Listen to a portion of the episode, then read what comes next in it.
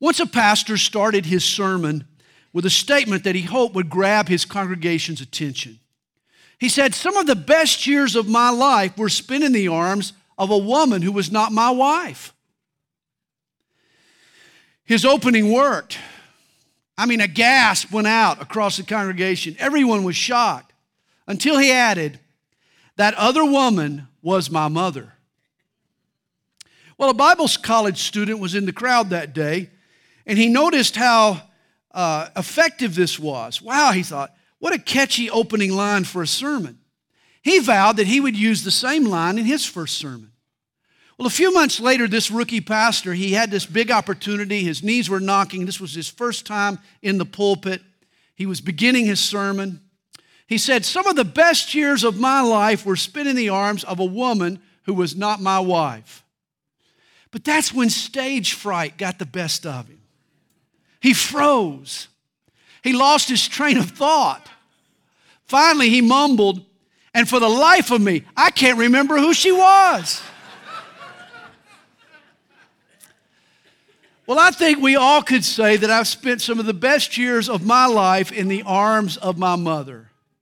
Today, of course, is Mother's Day, and I want to thank all the moms here today for your love, your nurturing, your training, your discipline, all that you have provided your kids. And I also hope to offer you some encouragement today. For moms need all the help they can get. They need someone who understands the demands they face, who can lend a hand and provide some support. And I'm not talking about a nanny or a grandma or a caring friend or even a helpful husband, though all those things would be appreciated. No mother in her right mind would turn those things down. But even if a mom had all that assistance and more, it still wouldn't be enough. For every mom needs help from the person that Jesus called our comforter, our helper, the one Jesus promised would take up where he had left off. The title of today's message Why Moms Need the Holy Spirit. Let me start by saying that mothering is obviously a tough job. It's 24 hours a day, seven days a week, 365 days a year. It comes with no vacations, no sick days, no comp time, no lunch hours, no coffee breaks, even.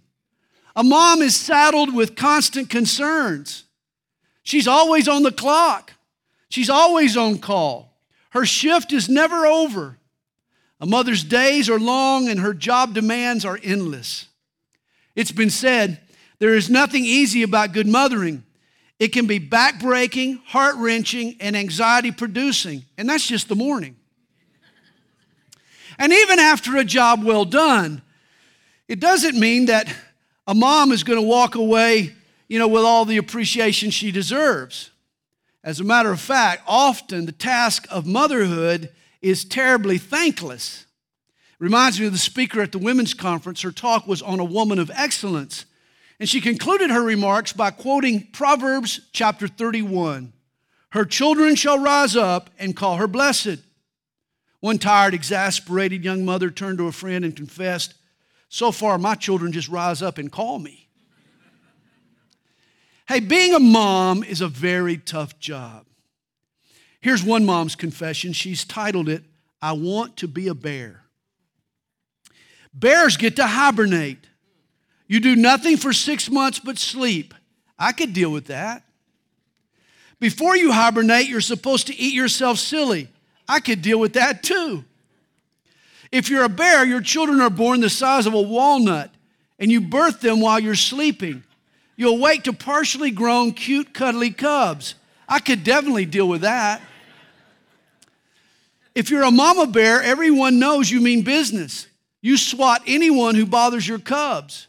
If your cubs get out of line, you swat them too. I could deal with that. If you're a mama bear, your mate expects you to wake up growling. he also expects that you'll have hairy legs and excess body fat. yep, I'd like to be a bear. Evidently, our moms have a tougher job than mama bears. Mothers definitely need help. Once a mom, she was sick in bed, and her daughter was determined to take care of her ailing mom. to bring her a cup of hot tea. The little girl had seen mom make tea for her dad. She knew how it was done. This girl, she was so proud to walk into the bedroom with cup and saucer in hand. she told her mom what she had done. That she had boiled the water and she had dumped in the leaves, but she couldn't find her mother's strainer. She confessed, Mom, I couldn't find the strainer, so I used your fly swatter. well, the mother spit a mouthful of hot tea across the room. But the little girl finished. She comforted her mom. She said, Don't worry, mom. I didn't use the new fly swatter, I used the old fly swatter. hey, all moms need help, but they need the right kind of help, don't they? They need a heavenly brand of assistance, they need help of a spiritual sort. Every mom needs the Holy Spirit. You know, it may surprise you, but the Holy Spirit knows exactly what a mom needs. One of the idioms used in the Bible for the Spirit is that of a dove. At Jesus' baptism, remember, the Holy Spirit descended from heaven in the form of a dove. But this wasn't the first time that God used this idiom for the Holy Spirit. In Genesis chapter 1, verse 2, at the beginning of God's creation, the Holy Spirit is seen brooding over the waters. It seems the Holy Spirit birthed the creation of the earth. The image is that of a mother hen incubating her eggs, hovering over her little chicks. It's interesting, the dove speaks of motherhood. And many of the biblical terms associated with God's Spirit are idioms relating to mothering and to childbearing. In John chapter 3, it's through the Holy Spirit that we experience the new birth. Hebrews 5 talks about new believers receiving the milk of God's Word. The concern for other people that the Holy Spirit puts in our hearts is referred to in Galatians chapter 4 as a mother's labor pains. Now, please don't misunderstand. God is a He, not a she. Whenever God speaks of himself in the Bible, he does so in masculine terms.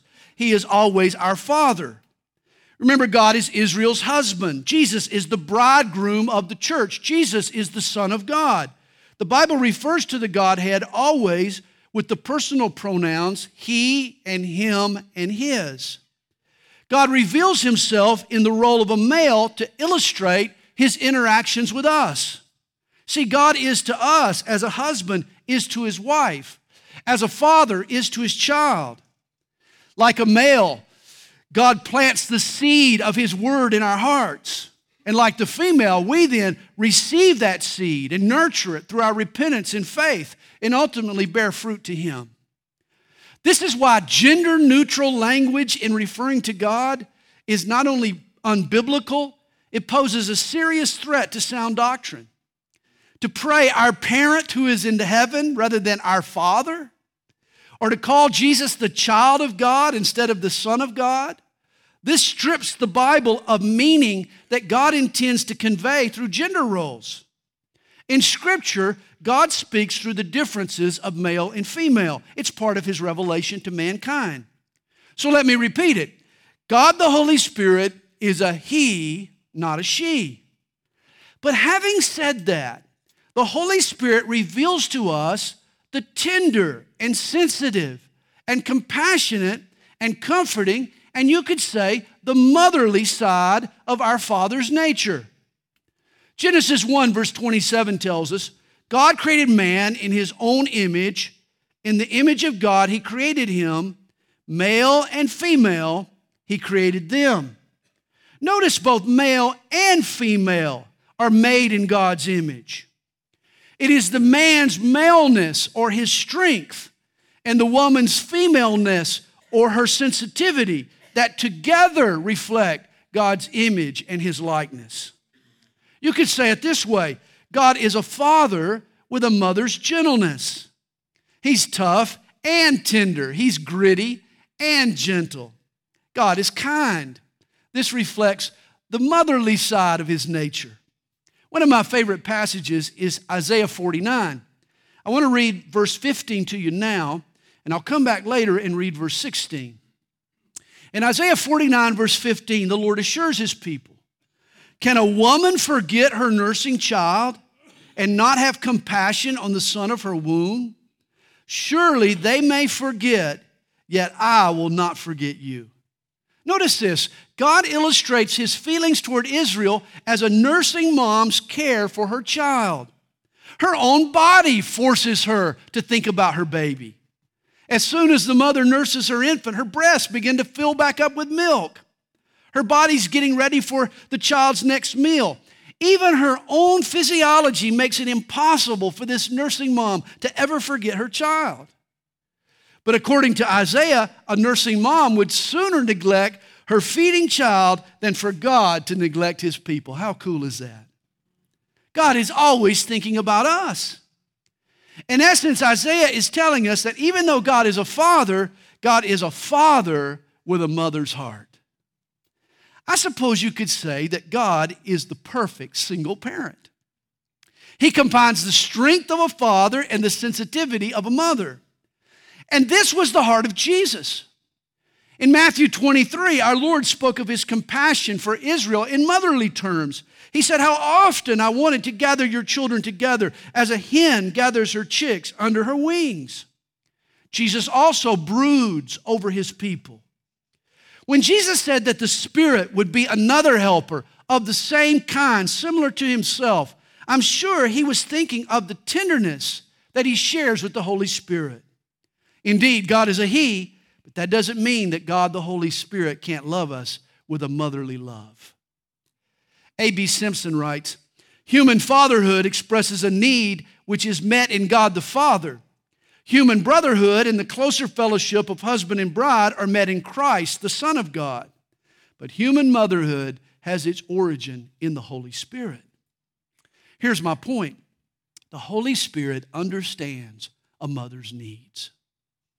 Evidently, God's Spirit can identify with the feelings of a mom. Like a mom, he shares a deep concern for his kids. In fact, a mother's maternal instincts originate from God. This is why moms need the Holy Spirit.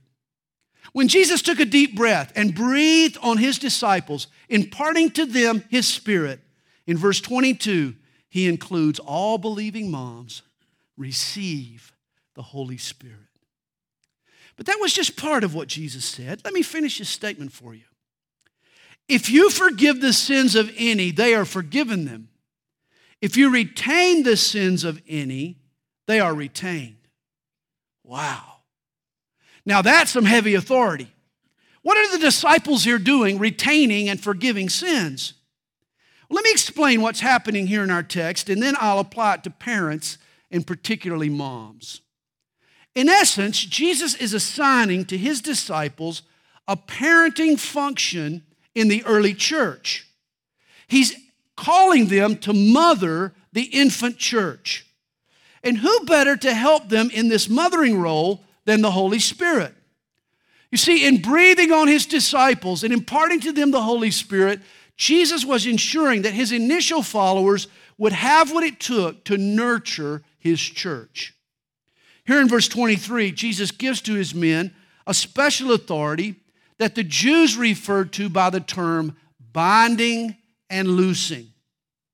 You remember earlier, Jesus had given this authority to his disciples in Matthew chapter 18. There he said, Whatever you bind on earth will be bound in heaven, and whatever you loose on earth will be loosed in heaven. Now realize binding and loosing, these were rabbinical terms. These were terms used by the Jewish rabbis.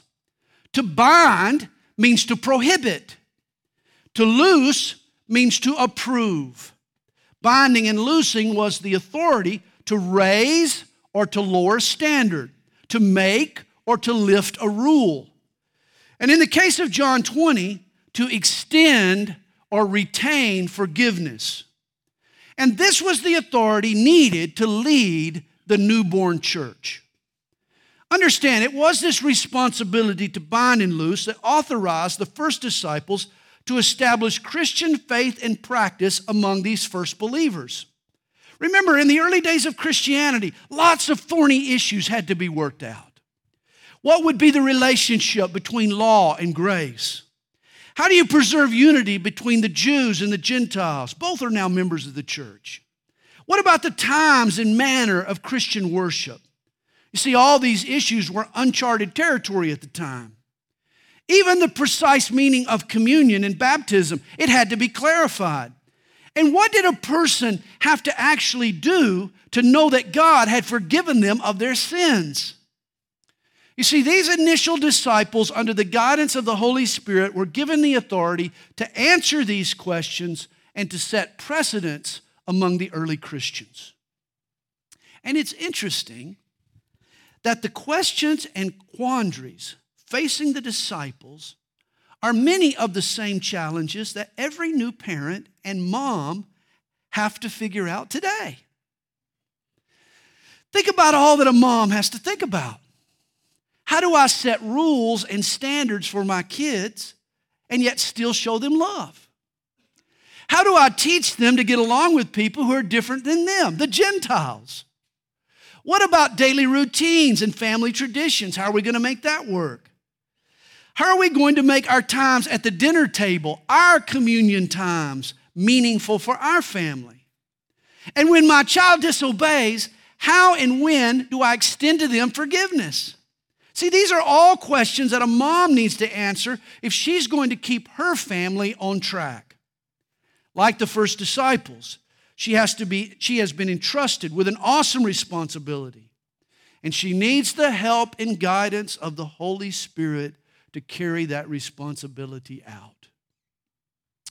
When my kids were older, when they were school age, not older than they are now, but when they were, when they were younger, when my older kids were school age, is what I mean to say. Uh, Kathy would love to go to the water park at Lake Lanier, something we enjoyed doing.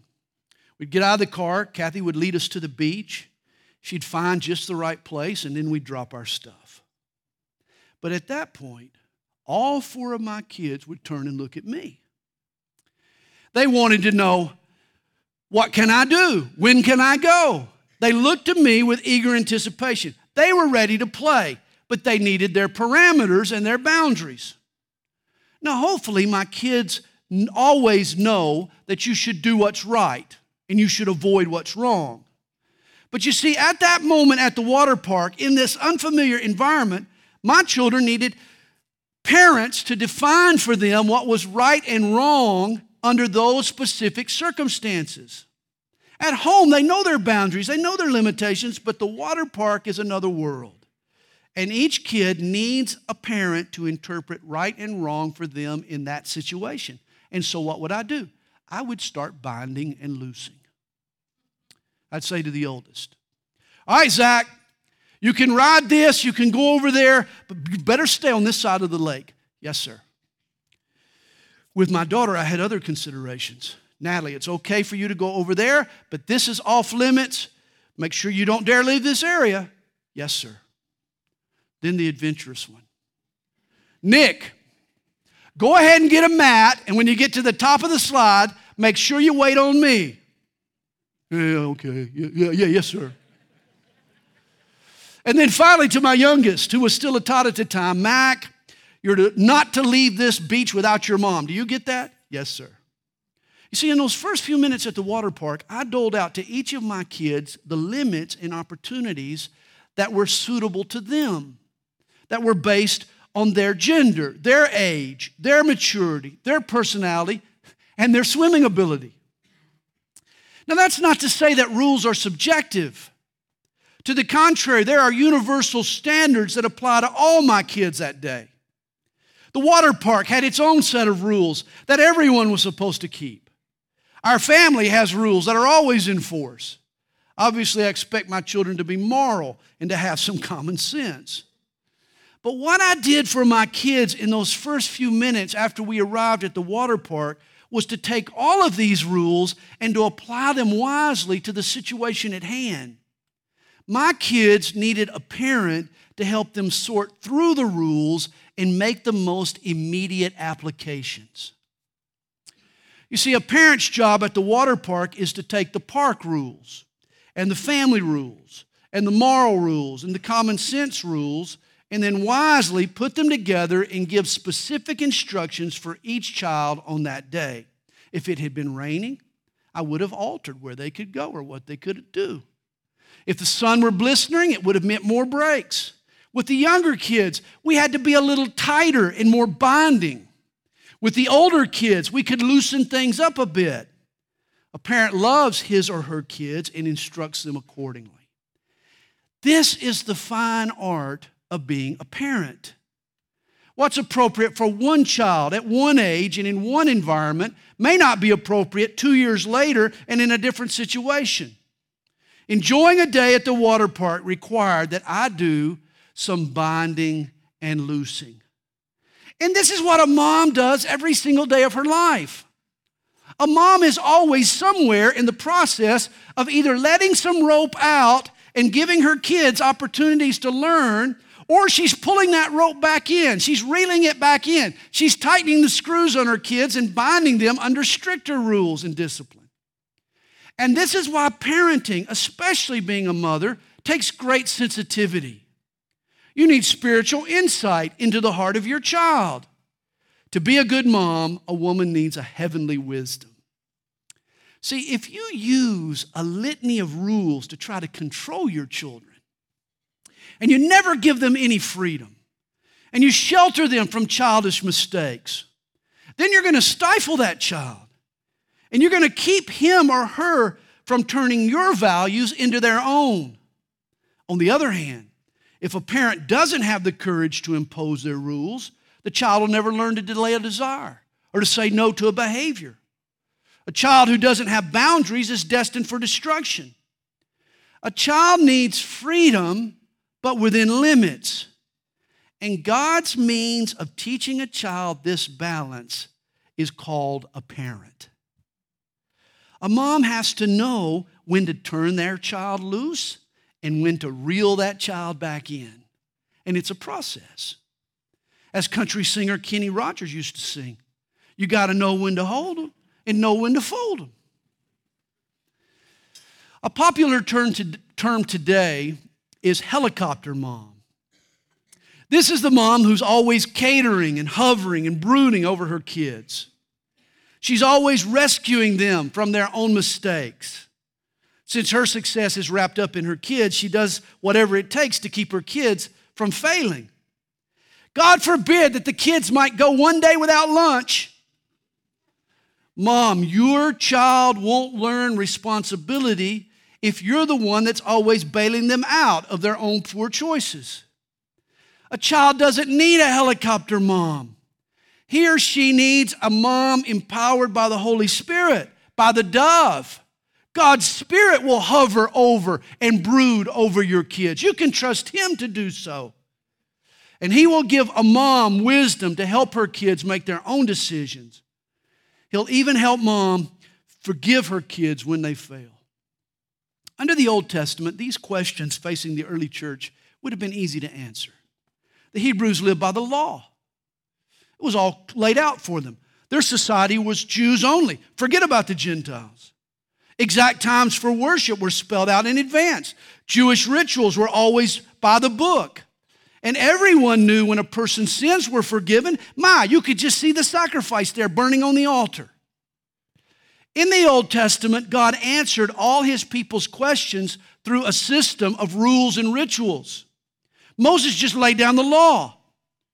There was no need for any sensitivity. There were no exceptions, just a rigid adherence to what was written in black and white. Hey, you live by the code. There was no ambiguity under the law, no room for personal discernment, no need for individual sensitivity to the Holy Spirit. Life was one size fits all. But the problem under the law of Moses was that it didn't produce loyal and loving kids. In fact, under the Old Testament law, the Jews rebelled. The children of Israel became incorrigible kids. They refused to obey their heavenly father. And this is what I find happens when a parent only lays down the law. When they devise a rigid set of rules with little room to adapt those rules to their child's development, the child never gets a taste of freedom. He or she doesn't know how to make wise decisions on their own. Thus, the first time that child gets out from under mom's apron strings, when he or she gets a car or they go off to college, the kids end up running wild. Mom, God has called you to mother, not smother your child. And to do that, you need discernment and sensitivity and flexibility, which all require God's Holy Spirit. It's interesting that when God started over in the New Testament, rather than lay down the law, he instituted a different approach. Through his son Jesus, God breathed on his disciples and said to them, Receive the Holy Spirit. Rather than write his will down on stone tablets, God wrote his law on the hearts of his disciples. The Lord put his spirit and nature within them.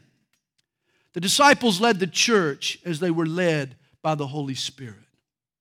No longer would God's people be governed by rules and rituals. From now on, they were led by the Holy Spirit through the confirmation of those initial disciples. The law smothers us, it's the Holy Spirit who mothers us. He bursts in us a desire to follow God and to love others.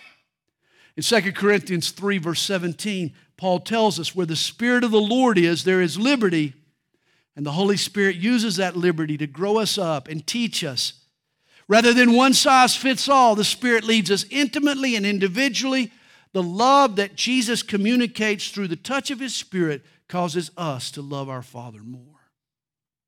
When Jesus breathed on His disciples and imparted to them the Holy Spirit, He was weaning them off the law. He no longer wanted them trapped in legalism. Rather than a robotic obedience, Jesus' disciples were to listen to him and lean on him through the person of the Holy Spirit. Then those first disciples were to teach other believers in the future to do the same. And this is the job of a mother in the lives of her kids. Mom, your job is to lead your children by listening to the Holy Spirit's specific prescription for what they need at each turn in their growth and development. And in the process, teach your child how to listen to the Spirit Himself. See, here's the point the difference between mothering and smothering is the Holy Spirit. The responsibility the risen Lord gave to His 11 disciples in that upper room was strategic, it was monumental. On the cross, Jesus paid for mankind's forgiveness. But once that price was paid, it was then up to Jesus' disciples to dispense that forgiveness. See, in the beginnings of the church, new Christians had to be led. Repentant people were convicted of their sin by the Holy Spirit. They were pointed to Jesus and all that He had done for them. But what was their part? I mean, what were they to do to be saved? What were they supposed to say? What were they supposed to pray? How did you receive God's forgiveness? And it was his disciples' role to sort it out for the church. And this is why Jesus says to them in verse 23 If you forgive the sins of any, they are forgiven them. And if you retain the sins of any, they are retained. Now, don't misunderstand. Nowhere in the Bible is any human given the authority to forgive sins. Not the priest in the confessional booth, not the pastor in the altar, not even the pope. Forgiveness comes only from heaven. But in the process of witnessing to someone, Jesus gives us, his followers, the responsibility of setting out the terms of salvation and to provide that person some closure when they've embraced those terms. Based on the person's response, it's our job to let them know where they stand afterwards. I can provide assurance, or I can prevent a false sense of security. Hey, I've prayed with people and sensed their sincerity. And after leading them to the Lord, I've prayed, God, I thank you that my friend is now forgiven. His sins have been washed away. He now has a home in heaven. And with those words come a sigh of relief. The person who prayed believes that. He's assured that the terms have been met. But there have also been times when I've looked a hypocrite in the face and told him God wouldn't forgive him unless he repented and was willing to change. See, I had the power to confirm the person's forgiveness or to keep them contemplating their still guilty heart. And as a parent, particularly as a mom, I believe this is the most important task we can perform for our children. When your little boy or girl, your little tyke, he or she knows that they've done wrong, that they're truly sorry for their sin, mom, don't you miss the opportunity to kneel by your child and ask with them for God's forgiveness. And once you've prayed, once they've prayed sincerely, don't leave them hanging. Man, sweep your little guy up in, his arm, in your arms and celebrate a new start.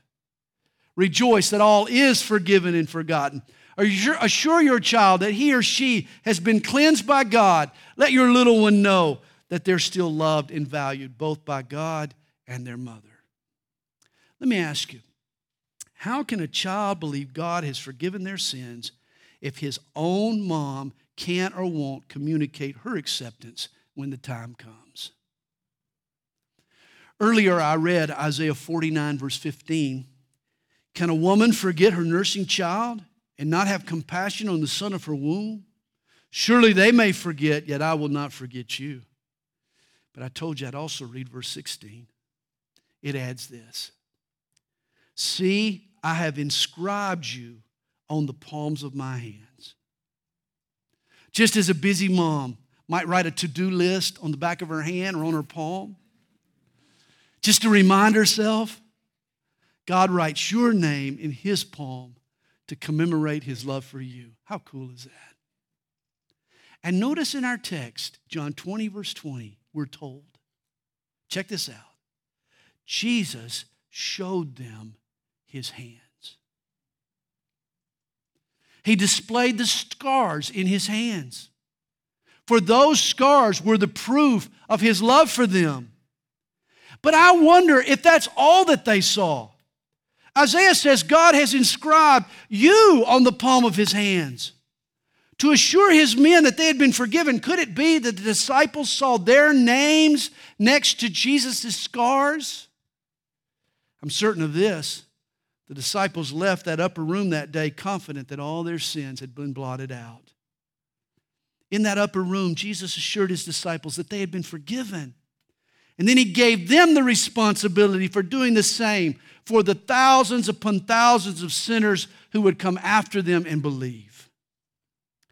A mom tucks her kids in bed at night. She helps them with their homework. She prepares meals. She shuttles them to practice. Later in life, she'll help them in a thousand other ways. But a mother's most vital role in her children's life is to faithfully represent God. Mom, if you forgive the sins of any, they are forgiven them. If you retain the sins of any, they are retained. A mother's love is unconditional, but she also has a responsibility to let her child know when they are and aren't right with God, if they're forgiven or not. See, more than anyone else in our lives, our mom has the right to announce God's forgiveness or to warn us of our guilt. She's the lady that brought us into this world. She knows us better than anyone else. Our mom can speak into our lives in ways that no one else can. Whenever a person repents, you can bet his or her mom is the first to celebrate their forgiveness. But if they remain in a state of rebellion and don't learn the lesson, a good mom won't let that child off the hook. A godly mom is willing to exercise some tough love at times. If you see no repentance and your child isn't willing to change, then their guilt needs to be retained. Mothers shouldn't be pushovers. No one needs a mamby pamby mom. It's not love to let your kids get away with bloody murder than to defend them when they're obviously guilty. That's doing them an injustice. Real love forgives, but it also makes the child pay for the window they broke. Real love forgives after the child's gone next door and apologized. Real love forgives, but it refuses to support a destructive lifestyle. Real love, though difficult to do, retains a person's sins on earth until those sins are forgiven in heaven. It was over 45 years ago now, but I still remember the day like it was yesterday. When I was 10 years old, the neighbor girl, Becky, she came to the back door. She knocked on the door. She told my mom, Mrs. Adams, Sandy hit me. If I recall correctly, she deserved it. But my mom had a rule boys don't hit girls. And I'll never forget my mom making me stand there with my arms behind my back while little Becky reared up and slapped me right across the jaw as hard as she could. 45 years later, it still stings to this day. But I've never hit a girl since. A mother's love never gives up on her kids. I can disappoint my mom. I can bring shame to my mom. I can break my mother's heart, but I am certain I will never be able to stop my mother from loving me. And I would imagine you feel the same about your mom. Yet I'm just as certain that my mom's love will always tell me the truth. Though she loves me no matter what, I know she won't always agree with me or approve of me if I choose to live in blatant sin or if I embrace a falsehood. At times, it's hard to be a mom. Most moms would rather comfort their child than confront their child, but at times, mom ha- moms have to do both. A Christian mom stands not only for love, but for truth. Reminds me of the courage of Mary Thomas. She was a single mom of nine kids living on the rough and tumble west side of Chicago. One day, she opened the front door of her house to find 25 street thugs standing on her porch. They were gang members from the vice lords. They'd come to recruit her boys to their gang. Mary Thomas told them, Okay, hold on just a second, I'll be right back. And she shut the door. Well, when it reopened, Mary was standing in the doorway with a double barreled shotgun in her hands. Mary told them, There's only one gang around here, and it's the Thomas gang. Mary eventually walked each of her nine kids to their high school graduation. In fact, you've heard of her youngest son, Isaiah Thomas. He enjoyed a Hall of Fame career in the NBA. This is the courage every mom needs to do her job. For a mom is called to represent God in an evil world. This is why she desperately needs the Holy Spirit. When Jesus breathes on a mom and says, Receive the Holy Spirit, he gives to that mom the strength of God and the love of God and the courage of God and the compassion of God and the wisdom of God and everything else that mother is ever going to need to represent Jesus to her children. A good mom mothers her kids, she doesn't smother her kids. And that takes courage and wisdom and sensitivity. And that's why a mom needs the Holy Spirit. Mom, this morning, I want you to open your heart and I want to challenge you to be receptive to the Holy Spirit. I want to pray for our Lord Jesus to breathe on you and impart to you this morning a fresh empowerment of His Spirit. You're needy, but He's willing. So let's pray.